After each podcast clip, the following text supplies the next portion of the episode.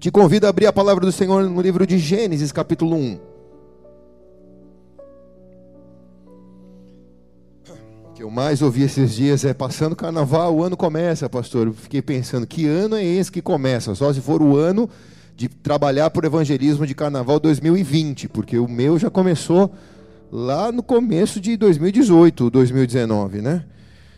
Mas o Brasil parece que vive um período onde de saudosismo, né? Passa o carnaval, todo mundo se dá conta de que o ano começou. O que mais a gente ouve é isso. Queria falar um pouco sobre essa sensação que a gente tem.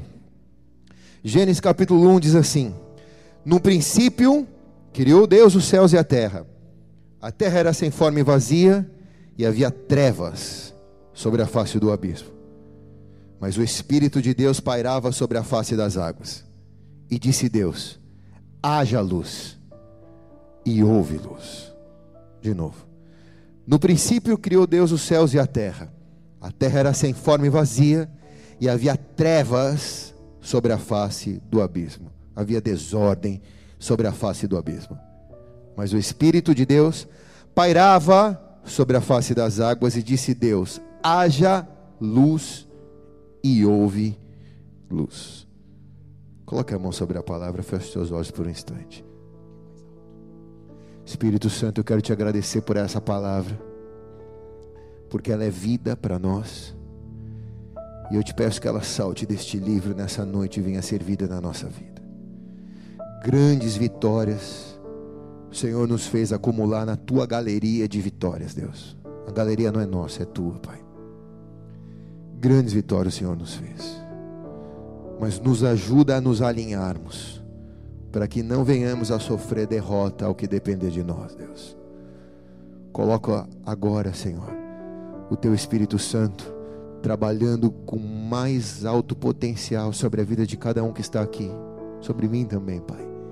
O Senhor sabe quanto eu preciso dessa palavra para a minha vida, para que eu não seja condenado naquilo que eu prego, mas para que eu seja pré-aprovado naquilo que eu anuncio. Eu te peço que também caia essa unção sobre mim. O nosso compromisso é nessa noite tributar ao Senhor toda a honra, toda a glória e todo o louvor. Em nome de Jesus. Amém. E amém. Se é para ele, faz melhor.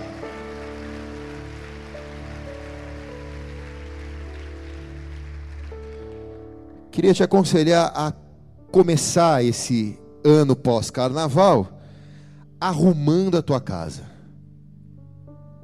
é um conselho. Você tem sofrido grandes vitórias, vivido grandes vitórias, sofrido algumas derrotas? Basicamente, é porque ou você não está com a sua casa arrumada, ou porque você não manteve a sua casa arrumada. E esse conselho da parte de Deus é para mim também. Se é para mim, é para você. A Bíblia começa expondo uma desordem que estava sobre a face da terra. A Bíblia não começa falando de algo arrumado. A Bíblia começa falando de algo desarrumado. A Bíblia diz: havia uma desordem sobre a face da terra. A terra era sem forma e vazia. Porém, a palavra de Deus começou a colocar tudo em ordem na terra o que começou a ordenar as coisas em seu devido lugar, foi a palavra de Deus. Quem está aqui diz amém. Quer dizer, se havia desordem, e a Bíblia diz que o Espírito Santo pairava sobre a desordem, quando eu estou vivendo algum tipo de desordem, Deus está pairando sobre a minha desordem, esperando uma palavra apenas para que ele entre e comece a colocar ordem na minha desordem. Pastor, eu estou vivendo desordens em algumas áreas da minha vida. Calma, Deus tem controle de todas as coisas, nenhum fio de sua cabeça vai cair sem que o Senhor não permita. Ainda está desordem, mas Ele está pairando sobre a desordem, esperando uma palavra essa noite para entrar na tua vida e começar a colocar ordem em cada área da tua vida. E quem recebe diz amém. Quem ordena é a palavra, eu dependo dela. Eu preciso liberar e viver a palavra de Deus para que a minha vida comece a entrar em ordem. Se eu ando em desordem em alguma área da minha vida, eu vou ter conflitos na área que eu ando em desordem. Eu vou ter problema, porque eu vou precisar usar alguma coisa daquela área e daquela área que está em desordem e não vou encontrar. Você já teve a sensação de querer sair com pressa de casa e no meio da bagunça você perdeu a chave do carro e cadê a chave? Cadê a chave? Cadê a chave? Cadê a chave? Você precisa, mas você não acha porque está no meio de uma desordem. Quem está entendendo aqui, diga amém, cara. Você busca alguma coisa naquela área da tua vida que está em desordem. Eu preciso encontrar alguma coisa que venha suprir a minha carência, mas a minha vida sentimental está em desordem. E quando eu busco a companhia do Espírito Santo, eu não consigo encontrar, porque eu estou em desordem com a minha vida sentimental. Mas Deus tem controle. Não é porque está em desordem que Deus não tem controle. Deus está pairando sobre a desordem da nossa vida, esperando uma palavra rema, uma palavra viva, para Ele entrar e dizer: haja luz e houve luz. Quem está aqui diz amém. Então a palavra de Deus, ela vem para começar a ordenar aquilo que está em desordem colocar os pingos nos is, as coisas no devido lugar, fechar as gavetas da nossa alma, abrir as portas do nosso coração. A palavra de Deus vem para orientar o que é sim, o que é não, o que é espera. O que é sim, o que é não e o que é espera. É a palavra de Deus que vai me orientar. A palavra de Deus ela é o GPS para que eu não me perca no meio da minha desordem elas são as coordenadas para que eu caminhe de glória em glória e de vitória em vitória, para que eu saia de onde eu estou e que eu vá onde o Senhor sonhou para a minha vida. Eu preciso dessas coordenadas, porque se eu andar de acordo com o meu coração, eu vou passar 40 anos no deserto, sem orientação, sem GPS, sem entender que Deus quer trabalhar a ordem primeiro, para depois arrancar a desordem de dentro de mim. Deus trabalhou assim. Ele podia fazer o mundo em um só dia. Quer dizer, ele podia fazer o mundo e tudo em um estralar de dedos. Ele podia fazer o mundo só num soprar. Ele, ele é todo poderoso. Ele podia fazer o mundo do jeito que ele quisesse. Mas ele escolheu fazer em sete estações, sete dias, em sete etapas, para mostrar que ele não é um Deus de eventos, mas que Ele é um Deus de processos. E se Ele vai começar a colocar em ordem a minha casa, se eu vou começar a colocar em ordem a minha casa, eu preciso entender que isso não é um evento, mas isso é um processo. Eu começo a arrumar e o vício do meu coração desarruma. Eu começo a arrumar e o meu jeito de ser desarruma. Eu começo a arrumar e o vício da carne desarruma. Mas eu preciso continuar arrumando, porque eu estou num processo de arrumação. Eu estou fazendo isso em um processo, não em um evento. Quem está entendendo aqui, diga amém. Fala ou não fala, igreja? Se eu pudesse resumir qual é o papel do Evangelho, o papel do Evangelho é simples. Eu diria que é colocar em ordem aquilo que está em desordem, que é arrumar a casa que está bagunçada. Esse é o papel do Evangelho. Se eu pudesse resumir o porquê Deus te chamou, poderia dizer que Ele te chamou para colocar na sua vida as coisas no lugar certo. Com Deus, o céu quebra-cabeça se encaixa. O elo perdido se liga, a peça que estava faltando você acha. Você começa a entender o porquê de antes, o porquê de agora e o porquê de depois. Ah, agora eu estou entendendo porque eu sofri.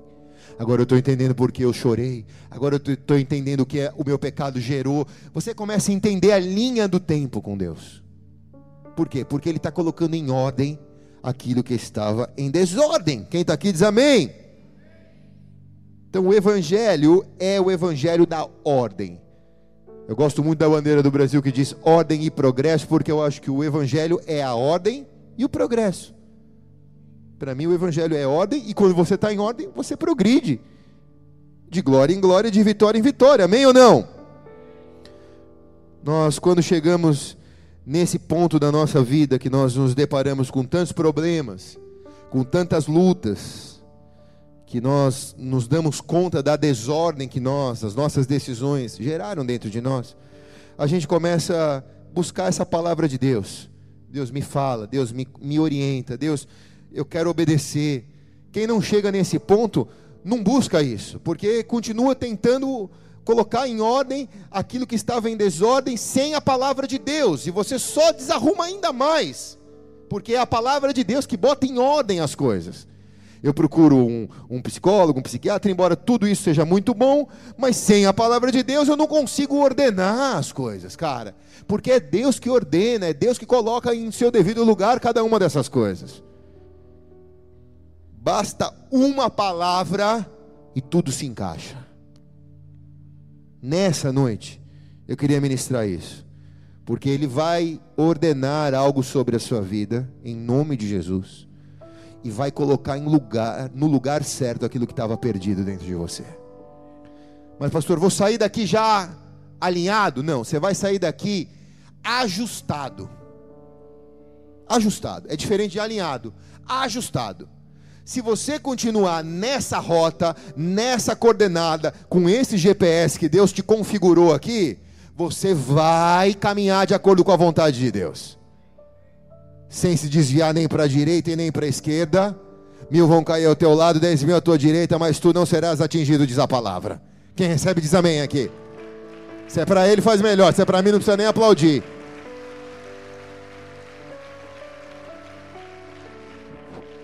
Então vamos lá, pastor. Para arrumar minha casa, o que, que eu tenho que fazer? Primeiro, e, e a maneira mais fácil, é ordenar as coisas externas, né? É quando nós entendemos que as coisas mais grotescas Deus não faz, Ele espera que eu faça. Então, se eu era um cara extremamente é, é, maligno, se eu era mentiroso, se eu cometia pecado, se eu fumava, se eu bebia, se eu transava, se eu, o que, que eu fizesse que, que era de maneira mais grotesca, Deus não vai fazer por mim, Ele vai esperar que eu faça. Ele quer que eu abra mão daquilo que é o vício da carne, o meu desejo, aquilo que é o que eu estou acostumado, aquilo que está em desordem para mim, ele espera que eu coloque em ordem. As coisas externas, as coisas mais grotescas, as coisas que eu preciso alinhar, isso é fácil. Isso é fácil. A pessoa começa a viver uma vida com Deus, começa a não frequentar uma igreja, mas começa a buscar mais a Deus, ela já começa a encontrar isso na vida dela. Ela já começa a abrir mão de algumas coisas, já começa a se alinhar em outras. Ela até encontra, puxa, eu traí, agora eu não traio mais, eu bebi, agora eu não bebo mais. Eu frequentava alguns lugares, agora eu não me sinto mais bem naqueles lugares, eu deixo de frequentar. Eu consigo ajustar. Eu faço um ajuste externo fácil. Eu arrumo externamente a minha vida como eu me relaciono com a sociedade, como eu, os meus sentimentos se relacionam com as pessoas, como as pessoas me veem. Antes eu me vestia assim, agora eu não preciso expor a minha nudez, eu vou me preservar para o meu marido, eu vou me guardar. Então você começa a se ajustar aos padrões de Deus, externos, são fáceis, todo mundo faz. Mas aqui está a diferença: a Bíblia diz: muitos são chamados, poucos são escolhidos. A diferença do evangélico para o discípulo está aqui. Por quê? Porque chega uma hora que tudo que está externo já está ajustado. Agora Deus quer que você olhe para dentro de você e comece a ajustar as coisas internas. Agora, muita hora, nessa hora, muita gente não tem disposição. Agora as coisas começam a ficar difíceis. Porque quando as coisas externas já estão acertadas, Deus quer começar a trabalhar dentro de mim, eu começo a ter que ser esmiuçado eu começo a ter que trabalhar nas letras minúsculas da minha vida. As maiúsculas eu já trabalhei.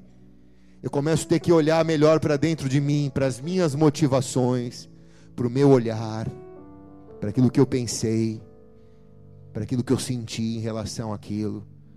E eu começo a ter que me permitir ser trabalhado naquilo. E Deus quer mover aquilo de dentro de mim. É quando eu descubro que o ambiente externo já não me influencia mais. Eu já estou na igreja, estou indo na igreja, estou 15 anos na igreja, mas ainda o meu coração não mudou, pastor. Eu estou externamente como um bom cristão, até como um bom evangélico, mas internamente o meu coração é enganoso ainda. Eu sei o que eu penso, eu sei o que eu sinto, eu sei o que eu falei, ou que eu quis falar, na letra minúscula, quando Deus quer começar a colocar em ordem Aqui é o grande inimigo que está dentro de nós. Meu temperamento, as minhas raízes como pessoa. Deus já é Deus fora de mim. Mas agora Deus quer ser Deus dentro de mim. Deus já é Deus para que as pessoas que me assistem vejam que Deus é Deus. Mas Deus quer ser Deus no oculto do meu coração. Será que o Evangelho está me transformando para morar no céu? Ou será que o Evangelho está me transformando a conviver na igreja? Quem está entendendo aqui, diga amém, cara. Fala ou não fala, igreja? A gente tem muito evangélico dentro da igreja, mas poucos discípulos de Jesus. Olha para o irmão que está ao teu lado fala: discípulo evangélico. Agora que eu vou começar a pregar, tá? Fala para ele: discípulo ou evangélico, irmão? Responde para ele: eu sou um discípulo.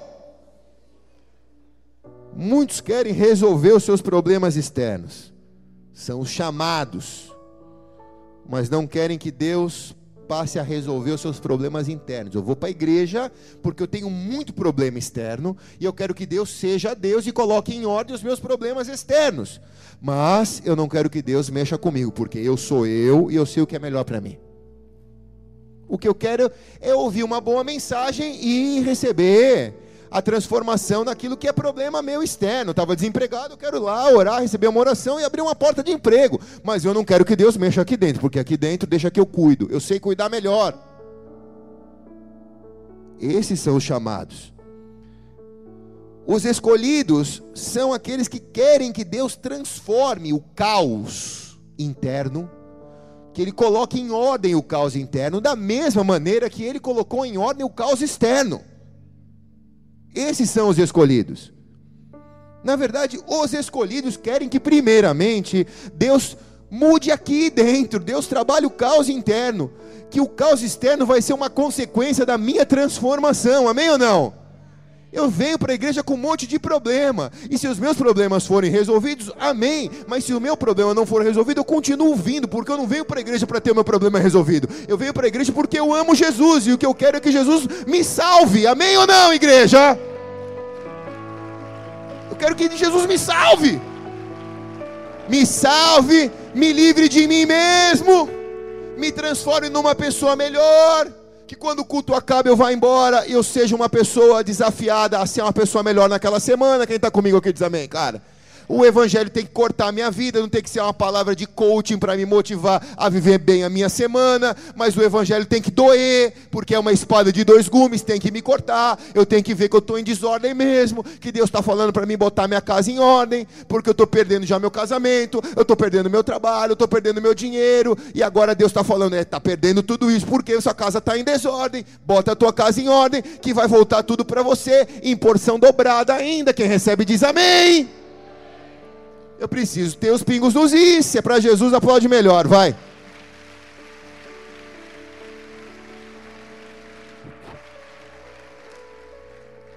Querem que Deus, querem Deus para ordenar o caos externo, mas não querem Deus para ordenar o caos interno, aquela história.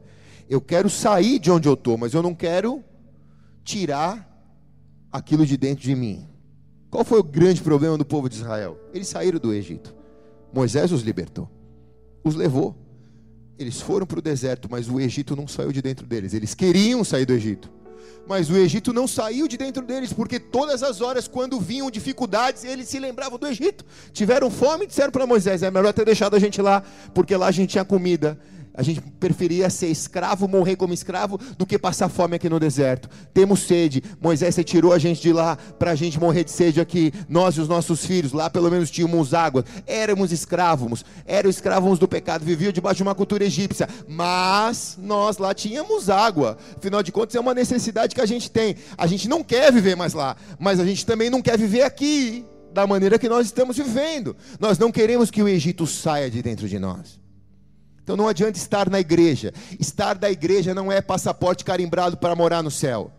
Para ter o seu passaporte carimbado no céu, você precisa ter a sua casa em ordem, ou em constante arrumação, melhor dizendo. Eu estou em constante reforma, cara.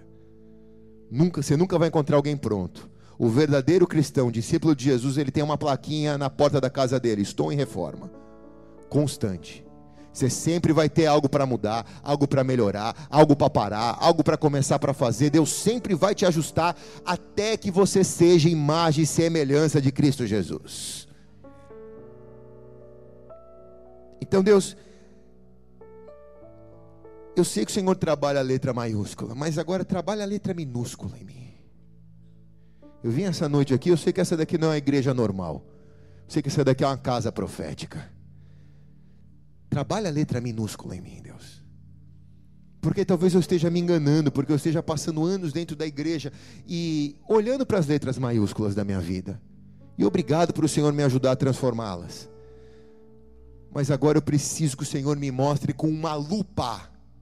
Porque tem tanta letra minúscula que eu preciso de uma lupa do Espírito para me enxergar realmente o meu defeito de caráter, para me enxergar o meu egoísmo, para me enxergar a minha vaidade, para me enxergar o meu orgulho, Senhor. Se você consegue fazer essa oração, você é um bem-aventurado, eu te digo isso em nome de Jesus, cara. Te digo isso em nome de Jesus.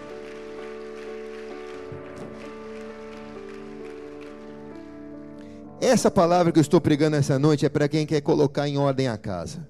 Tem alguém aqui? Então vá comigo no livro de Tito, capítulo 1. Então agora vai começar. O melhor exemplo de casa em ordem é, é essa. Tito, capítulo 1. Paulo, servo de Deus e apóstolo de Jesus Cristo, segundo a fé dos eleitos de Deus e pelo pleno conhecimento da verdade que é segundo a piedade, na esperança da vida eterna, o qual Deus, que não pode mentir, prometeu antes dos tempos eternos, e no tempo próprio se manifestou a sua palavra, mediante a pregação que me foi confiada, segundo o mandamento de Deus nosso Senhor. Ele está dizendo: Eu vou pregar para vocês uma verdade que Deus me confiou e manifestou. Segura o rojão, ele está dizendo a Tito, meu verdadeiro filho, segundo a fé, filho na fé, não filho biológico, que nos é comum, graça e paz da parte de Deus, nosso Senhor Jesus Cristo, Salvador. Por esta causa te deixei em Creta, para que pusesse em boa ordem aquilo que ainda não está, ou aquilo que está em desordem te deixei em Creta para botar em ordem aquilo que está em desordem. E que em cada cidade estabelecesse anciãos, como já te mandei. Alguém que seja irrepreensível, marido de uma só mulher, tendo filhos crentes que não sejam acusados de dissolução, nem sejam desobedientes, pois é necessário que o bispo seja irrepreensível, que o sacerdote, que o cristão seja irrepreensível como despenseiro de Deus, não soberbo, não soberbo, nem dado a vinho, nem espancador, nem aquele que cobiça de torpe ganância, mas hospitaleiro, amigo do bem, sóbrio, justo, piedoso, temperante, retendo firme a palavra fiel e conforme a doutrina, para que seja o poderoso, tanto para exortar na sã doutrina, como para convencer os contradizentes porque há muitos insubordinados, faladores em vão e enganadores, especialmente os da circuncisão, os quais é preciso tapar a boca, porque tropeçam casas inteiras, ensinando o que não convém, por torpe ganância um dentre eles, o seu próprio profeta, disse: Os cretenses são sempre mentirosos, bestas ruins, glutões e preguiçosos. Esse testemunho é verdadeiro, portanto, repreenda-o severamente, para que sejam são na, na fé não dando ouvidos a fábulas judaicas, nem mandamentos de homens que se desviam da verdade, sua mente com sua consciência não sejam contaminados afirmam que conhecem a Deus, mas pelas suas obras o negam, são abomináveis, desobedientes e reprovados por toda obra. Forte, não? Guarda esse texto, fica com a Bíblia aberta aí. Simplesmente o apóstolo Paulo, como um dos principais líderes da igreja primitiva, envia Tito, seu filho na fé, discípulo treinado por ele para ser pastor na igreja de Creta. Porque essa igreja era uma treta, cara. Precisava de um cara como Tito, com as mesmas características de Tito. Um cara que tivesse punho firme para, como diz o texto, colocar em ordem aquilo que estava em desordem na igreja.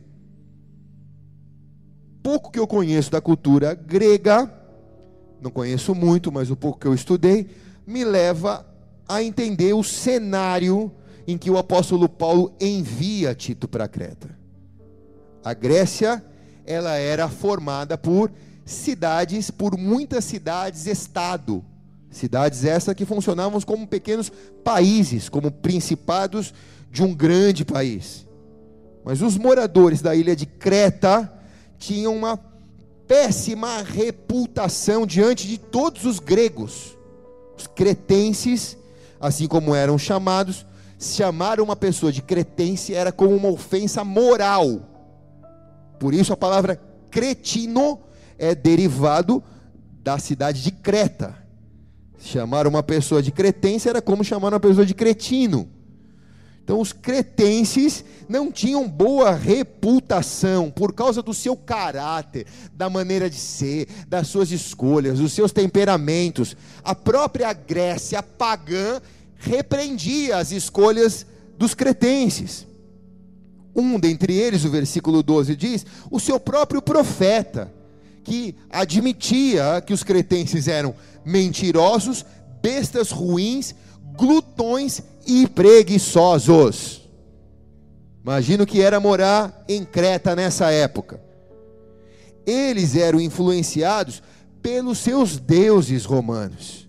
Frequentavam e eram deuses pagãos. E é importante entender que seres mitológicos estão ligados diretamente a Creta. Por exemplo, Zeus, o deus do Olimpo, está ligado diretamente à ilha de Creta. Outro mito importante da ilha de Creta é o próprio Minotauro, metade homem, metade demônio. Em Creta existiam personagens humanos que eram capacitados de uma, de uma, de uma divindade satânica e eles eram considerados filhos de deuses ou semideuses. Eles eram demônios que viviam no meio da população de Creta. Pensa o ambiente de Creta. De certa maneira, esses semideuses, demônios cretenses, influenciavam o comportamento dos moradores da ilha. Era uma ilha de muito pecado, era uma ilha de muita sexualidade, era uma ilha de muita prostituição, era uma ilha babilônica, cretense e babilônica. Ok, pastor. A igreja chegou nesse lugar. Que tremendo, não? A igreja chegou nesse lugar, cara. Os caras fundaram uma igreja na ilha de Creta. Quem pode dizer aleluia? Um lugar que qualquer crente queria fugir, mas o crente verdadeiro gosta de Creta me leva para Creta, me envia para Creta. A igreja chegou em Creta. E alguém se candidata a ser pastor num lugar desse? A sua mensagem vai contra o comportamento, contra a cultura, contra as pessoas, contra a história, contra as leis, vai contra tudo que se relaciona com a cidade onde você está. Quem teria coragem em ser pastor nessa igreja? Mas há uma igreja ali em Creta. Pensa comigo. Se essa igreja não for conduzida por um pastor que seja um homem como o apóstolo Paulo, que tem o mesmo DNA do apóstolo Paulo, que tipo de igreja vai ser uma igreja dessa de Creta? Uma igreja que vai fazer sessões para a sociedade, sessões para as leis, sessões para as vontades das pessoas, uma igreja que vai estar inundada de pecado, uma igreja que vai estar inundada de carnalidade, uma igreja que estará em desordem. Falo ou não falo? Os estudiosos dizem que mais ou menos haviam dez núcleos de crentes em Cretense. dez células, a gente pode dizer. A galera começou a se converter, o evangelho começou a ser pregado, Tito chega nesse lugar para começar a cuidar da igreja, e qual é o cenário que ele encontra? Ele encontra Deus colocando em ordem na vida dos crentes aquilo que externamente estava em desordem. As pessoas começam a se converter verdadeiramente a Jesus. Elas não vão mais aos panteões dos deuses gregos, elas não vão mais prestar culto, agora elas vão para a igreja. Domingo à noite é, é, o dia da igreja. Eu não vou mais para Zeus, eu não vou mais para Minotauro, eu não vou mais para Minerva. Agora eu vou para a igreja de Jesus no domingo. É uma grande vitória, sim ou não, igreja? Glória a Deus, mudou teu caminho, cara. Você ia para um lugar, você está indo para outro. O caráter de Deus começa a se apoderar e refletir na vida daquelas, daquelas pessoas. Eles começam a deixar de ser adoradores de deuses pagãos. Eles começam a deixar de ser cultuadores de deuses que são demônios e eles começam a adorar a Deus. E há um princípio, cara. Você se transforma no Deus que você adora. Você, melhor dizendo, há um princípio. Você se transforma naquilo que você adora. O princípio é esse. Você percebe uma coisa? Uma pessoa que escuta um tipo de música, quem, pô, pastor, eu gostei minha vida inteira de heavy metal. Quem escuta heavy metal se transforma igual aquilo que adora. Começa a andar de preto, cabelo comprido, deixa de tomar banho. Ah, sepultura. Pastora Sheila foi no show de Sepultura. Sepultura? Iron Maiden, quando ela era adolescente. Ela chegou, ah, não vou falar não, vai.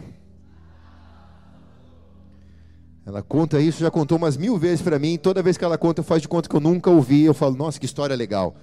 Mas ela já contou umas mil vezes para mim. Ela foi no show do Iron Maiden, chegou super animada, ficou na grade do show do Iron Maiden, primeira vez do Iron Maiden no Brasil. Ela lá, tipo, eu vou fazer Feel of the Dark e vou balançar minha cabeça, tipo, doidona. O Iron Maiden entra, no primeiro acorde da guitarra, ela balança a cabeça, o cara de trás balança a cabeça, quando ela volta, o cara vai, ela pum, bate a cabeça com o cara, desmaia e vai parar na enfermaria, não assiste nada do show do Iron Maiden.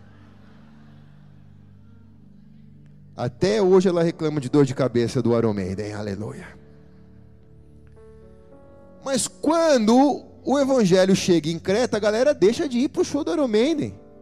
Eu quero ir para o louvor agora, cara. Eles começam a refletir aquilo que eles estão adorando. Eles começam a refletir aquilo que eles estão adorando. Começam a refletir o caráter de Deus. Aquelas pessoas que eram astutas, buladoras, cruéis, malignas. Depois de um tempo frequentando a igreja, começam a ter um, um upgrade nas suas emoções, começam a abandonar as coisas, começam a ser uma luz no meio das trevas, elas começam a receber aquilo. Mas aí chega Tito, com a missão de ensinar a igreja de Creta, ensinar os cretenses, principalmente os, o, a sociedade ou os membros da igreja, a se transformarem de dentro para fora, a valorizar todo o sacrifício que eles estão fazendo de abrir mão das coisas do mundo, mas entender que a obra redentora de Cristo acontece no caráter da pessoa. Que não adianta eu frequentar ou deixar de ir para o panteão do Deus grego o que adianta é eu me mudar por dentro, em nome de Jesus. É essa a missão que o apóstolo Paulo dá para Tito. Ele precisa transformar aqueles seres rudes em pessoas educadas, graciosas. Ele vai ensinar que a graça de Deus transforma as pessoas. E que a ação do Espírito Santo é regeneradora na vida de uma pessoa. Por causa disso te deixei increto, o apóstolo Paulo diz no versículo 5, para que puseste em ordem aquilo que ainda não está. Quer dizer, está indo bem, mas não está em ordem. Para que você estabelecesse na cidade anciões, representantes dessa ordem celestial, referenciais de ordem celestial. Tem uma palavra para você essa noite. Deus não quer colocar a sua vida em ordem simplesmente para que você progrida. Deus quer colocar a tua vida em ordem para que você seja um referencial da ordem de Deus na sua geração e as pessoas a olharem para você possam ver que Deus ordena a bênção sobre aquele que estava em desordem. Quem recebe diz amém.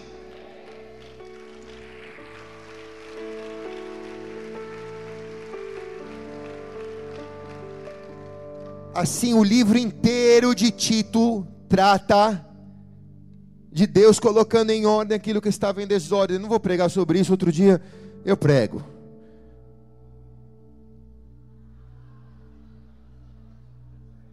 Está em desordem isso, cara. Eu não vou pregar sobre isso. Agora está em ordem, cara. Pô, estou me sentindo Tito aqui.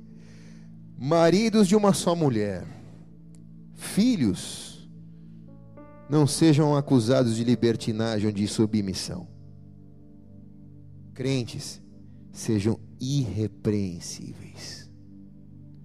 Não sejam orgulhosos, não sejam briguentos, não bebam vinho, não sejam violentos, não sejam ávidos pelo lucro desonesto.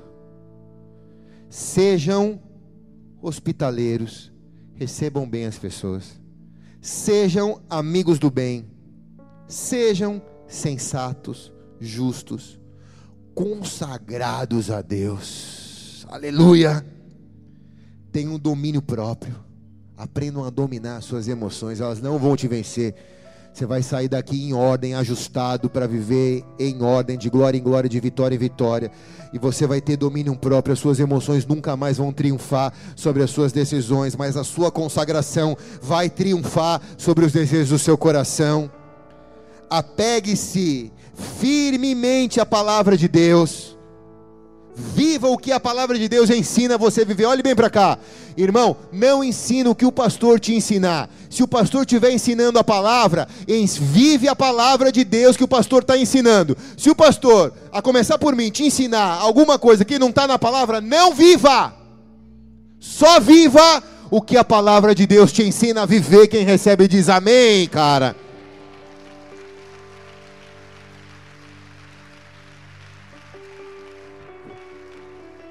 O que o apóstolo Tito encontra é uma igreja que tem muita doutrina, que tem muita verdade, que tem muita coisa miscigenada na sua cultura. Eles absorveram muita coisa de Creta para não romper com, com com vínculos familiares. Então eu vou para a igreja, mas uma vez por mês eu vou lá no templo de Zeus porque eu tenho que agradar meu pai. Afinal de contas, minha mãe me criou. Então eu vou lá, tomo uma hóstia dos Zeus e está tudo bem. Mas durante o dia inteiro ou o ano inteiro eu vou para a igreja dos cristãos. Então assim, eu não rompi, mas porque eu não quero ter problema. Então é uma igreja miscigenada. As pessoas até melhoraram na sua conduta seu comportamento até melhoraram, mas Deus não mudou o seu coração. E o apóstolo Tito está dizendo: vocês precisam ser irrepreensíveis, cara. O que vai mudar é a palavra. Eu não vim aqui para falar, não sou eu que vou mudar. O que vai mudar é a palavra que eu pregar. Então, Tito está dizendo o que eu estou dizendo para vocês: é a palavra que Deus vai colocar em ordem o que está em desordem. Quando Deus falar haja luz, vai haver luz. É a palavra que vai ordenar as coisas. Sejam pessoas ensináveis. O apóstolo Paulo fala. Ensina eles a terem um coração ensinável. Porque quem não estiver disposto a obedecer, a aprender, não vai conseguir andar junto. Por quê? Porque o coração duro, a serviço do coração, vai impedir aquela pessoa de colocar a vida dela aqui dentro em ordem. Ela vai, não vai conseguir andar junto. Andarão dois juntos se não estiverem de acordo? São pessoas que são capazes de ensinar e encorajar outros a essa sã doutrina. São pessoas que dão bons, bons conselhos, dizendo vale a pena esperar. Não beija a boca porque é a única boca que pintou. Vale a pena esperar. Segura a onda, Deus vai te honrar. Não se desespera, não se preocupa, Deus é com você. Deus está colocando em ordem primeiro, mas pastor, eu queria tanto casar. Mas filha, você nem aprendeu a andar sozinha ainda. Como você quer arrumar alguém para andar com você? O problema é que está em desordem. Deus quer colocar primeiro em ordem essa área da tua vida. Quando você estiver andando sozinha com Jesus, bem acompanhada, Deus vai botar alguém do teu lado. Enquanto isso, está em desordem. Não dá para botar o braço, não dá para botar a mão sem antes botar o braço. Você vai ficar com a mão encaixada aqui? Quem está entendendo aqui, diga amém, cara. Mas eu tenho pressa de agir, mas Deus faz tudo no processo. Deus não é um Deus de evento, Deus é um Deus de processo. Ah, pastor, eu queria tanto que fosse mais rápido, mas bem-vindo ao time. Você está na família daqueles que aprenderam a ouvir. Sim, não, mas que 99% dos casos aprendeu a ouvir espera. Porque quando a gente está esperando, Deus está trabalhando. Então olha para a pessoa que está do teu lado, fala, aprende a esperar. Esperei com paciência no Senhor e Ele se inclinou para mim e ouviu meu clamor.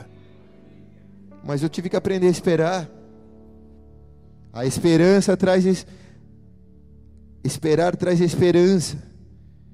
Refutar. O apóstolo Paulo diz a Tito: ensina eles a refutar o que se opõe a essa doutrina, cara. Cada vez mais nos próximos 10, 15 próximos anos, a gente vai ver a igreja da nossa geração inundada de uma falsa doutrina, que vai contra essa doutrina. E você vai ver muita gente abraçando, por quê? Vão abraçar porque vão ouvir o que o coração quer ouvir. Era tudo que eu queria ouvir. Se você procurar na internet alguém que diga que o teu pecado não é pecado, você vai achar alguém que diga que o teu pecado não é pecado.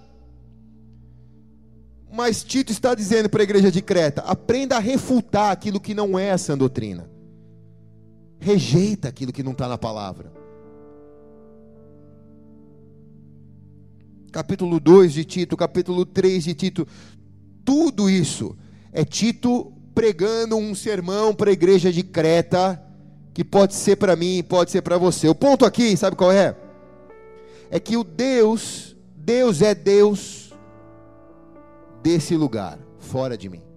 Mas Deus precisa ser Deus desse lugar, dentro de mim. Eu tenho certeza que Deus é Deus para você. Mas eu não tenho a mesma certeza que Deus é Deus para você aqui. Você precisa criar isso. Você precisa ter essa certeza. Que você acredita em Deus, eu sei que você acredita porque você está aqui. Mas a pergunta é: você pertence a Ele? Quem está comigo aqui, diga amém. O ponto aqui é: por fora Pode estar tá tudo ajeitado, a tua vida é um brinco, cara. Tenho orgulho em te ver andar por a cidade de Santos. A tua vida é um brinco. Mas a pergunta é: por dentro, está tudo ordenado? Onde os meus olhos não veem, onde só Deus vê, está tudo ordenado. O ponto aqui é: não importa se você é a creta de hoje, porque às vezes eu estou em tanta desordem que eu me sinto a própria ilha de Creta. O fato é, a igreja chegou em Creta. A igreja chegou em você. Você está hoje aqui, cara. Essa é uma verdade inegável. Você está aqui. A não ser que seja uma materialização de um laser aqui. Uma pessoa que está do teu lado, ela é de carne e osso. Belisca ela aí. Ela é uma pessoa, sim ou não? Ou é um ser extraterrestre que está do teu lado? Essa pessoa está aqui. Então, de, de uma maneira ou de outra, a igreja chegou para você hoje, cara. A igreja chegou para você, a igreja chegou para sua família, a igreja chegou para sua vida, a igreja chegou para o seu coração, para os seus sonhos, a igreja chegou para os seus pecados, a igreja chegou para sua desordem. E onde a luz chegou, as trevas vai sair, assim diz a palavra: haja luz e houve luz. Essa é uma verdade que o diabo não queria ouvir. Mas nós vamos dizer em alto e bom som profético: aquilo que estava em desordem, a partir de hoje a igreja chegou para colocar ordem na tua vida e na minha vida. Quem recebe diz amém.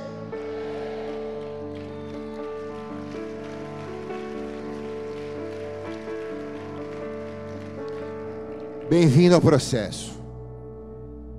Deus não vai esperar que aconteça amanhã, mas Ele vai esperar que amanhã você se posicione mais do que você se posicionou hoje. Vai ser um processo. Esse se chama evangelho aplicado. Existe o evangelho ouvido, mas isso se chama evangelho aplicado. é o evangelho que eu vou sair daqui para viver ele. Para viver ele. Para me sondar nas minhas letras minúsculas.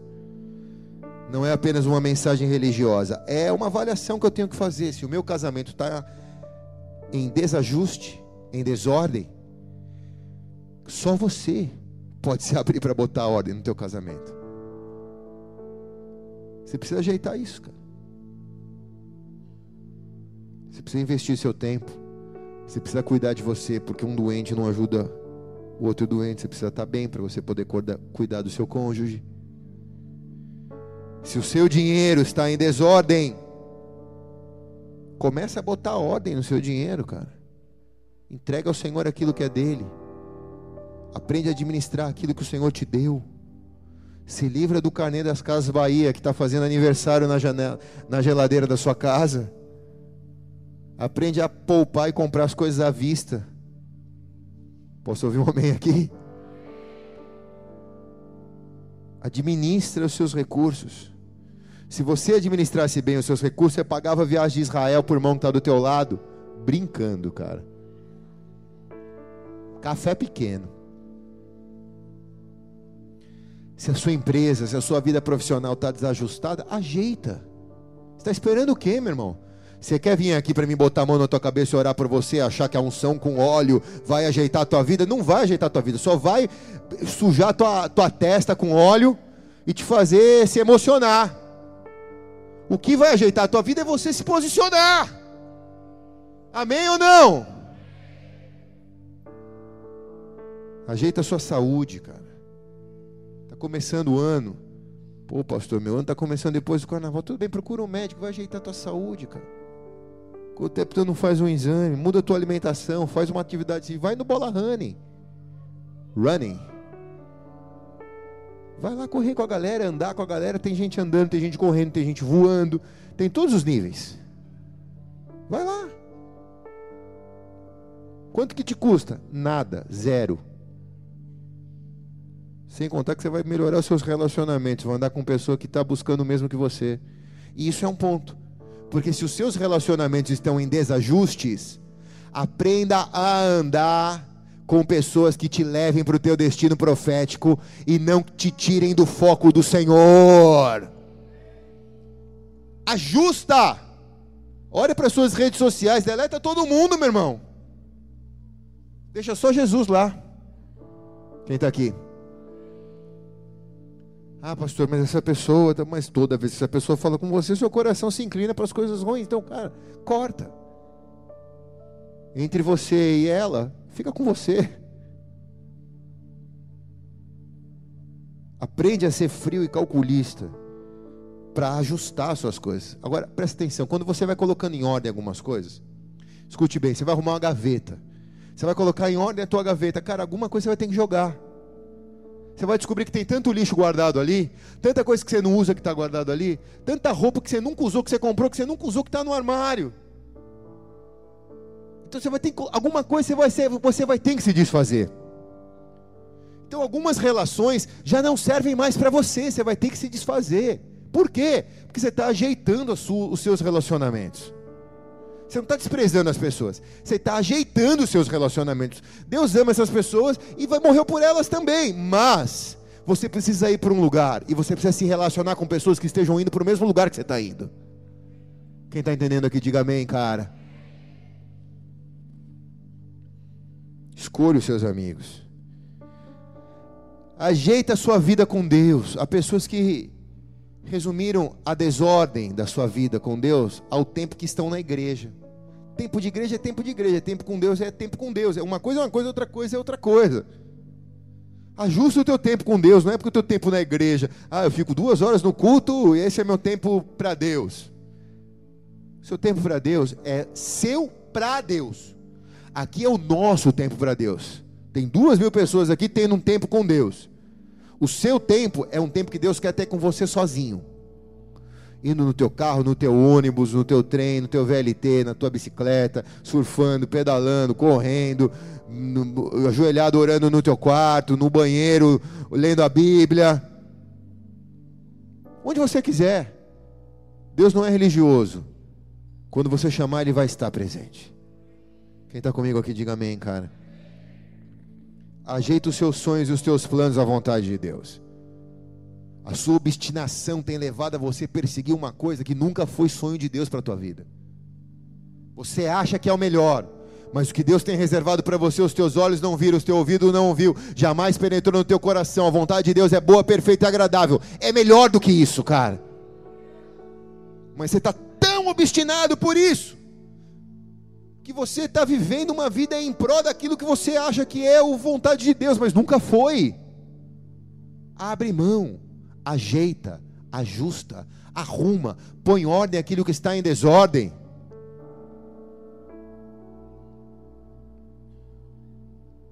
Dá início, pelo menos, a esse processo essa noite. Deus está liberando uma palavra aqui de início, um alfa ele é o alfa e ele é o ômega, ele é o princípio e ele é o fim. Essa mensagem, esse sermão, é um, um sermão alfa. É um sermão para estartar as coisas na sua vida, para começar a partir de hoje. Mas eu profetizo que vai ser que nem uma, uma, avalanche. Vai começar pequeno, mas isso vai ganhar volume, vai ganhar volume, vai ganhar volume, vai ganhar volume, vai te atropelar e no meio disso vai fazer sair uma pessoa nova, a imagem e semelhança de Cristo Jesus.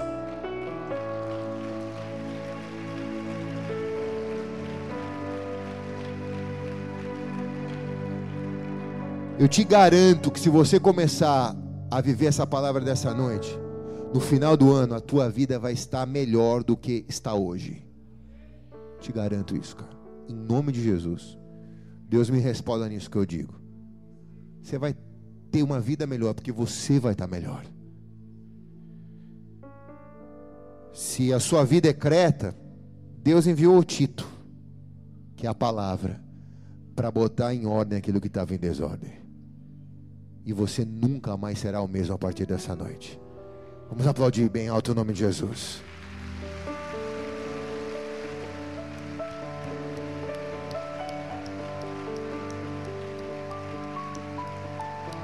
Aleluia!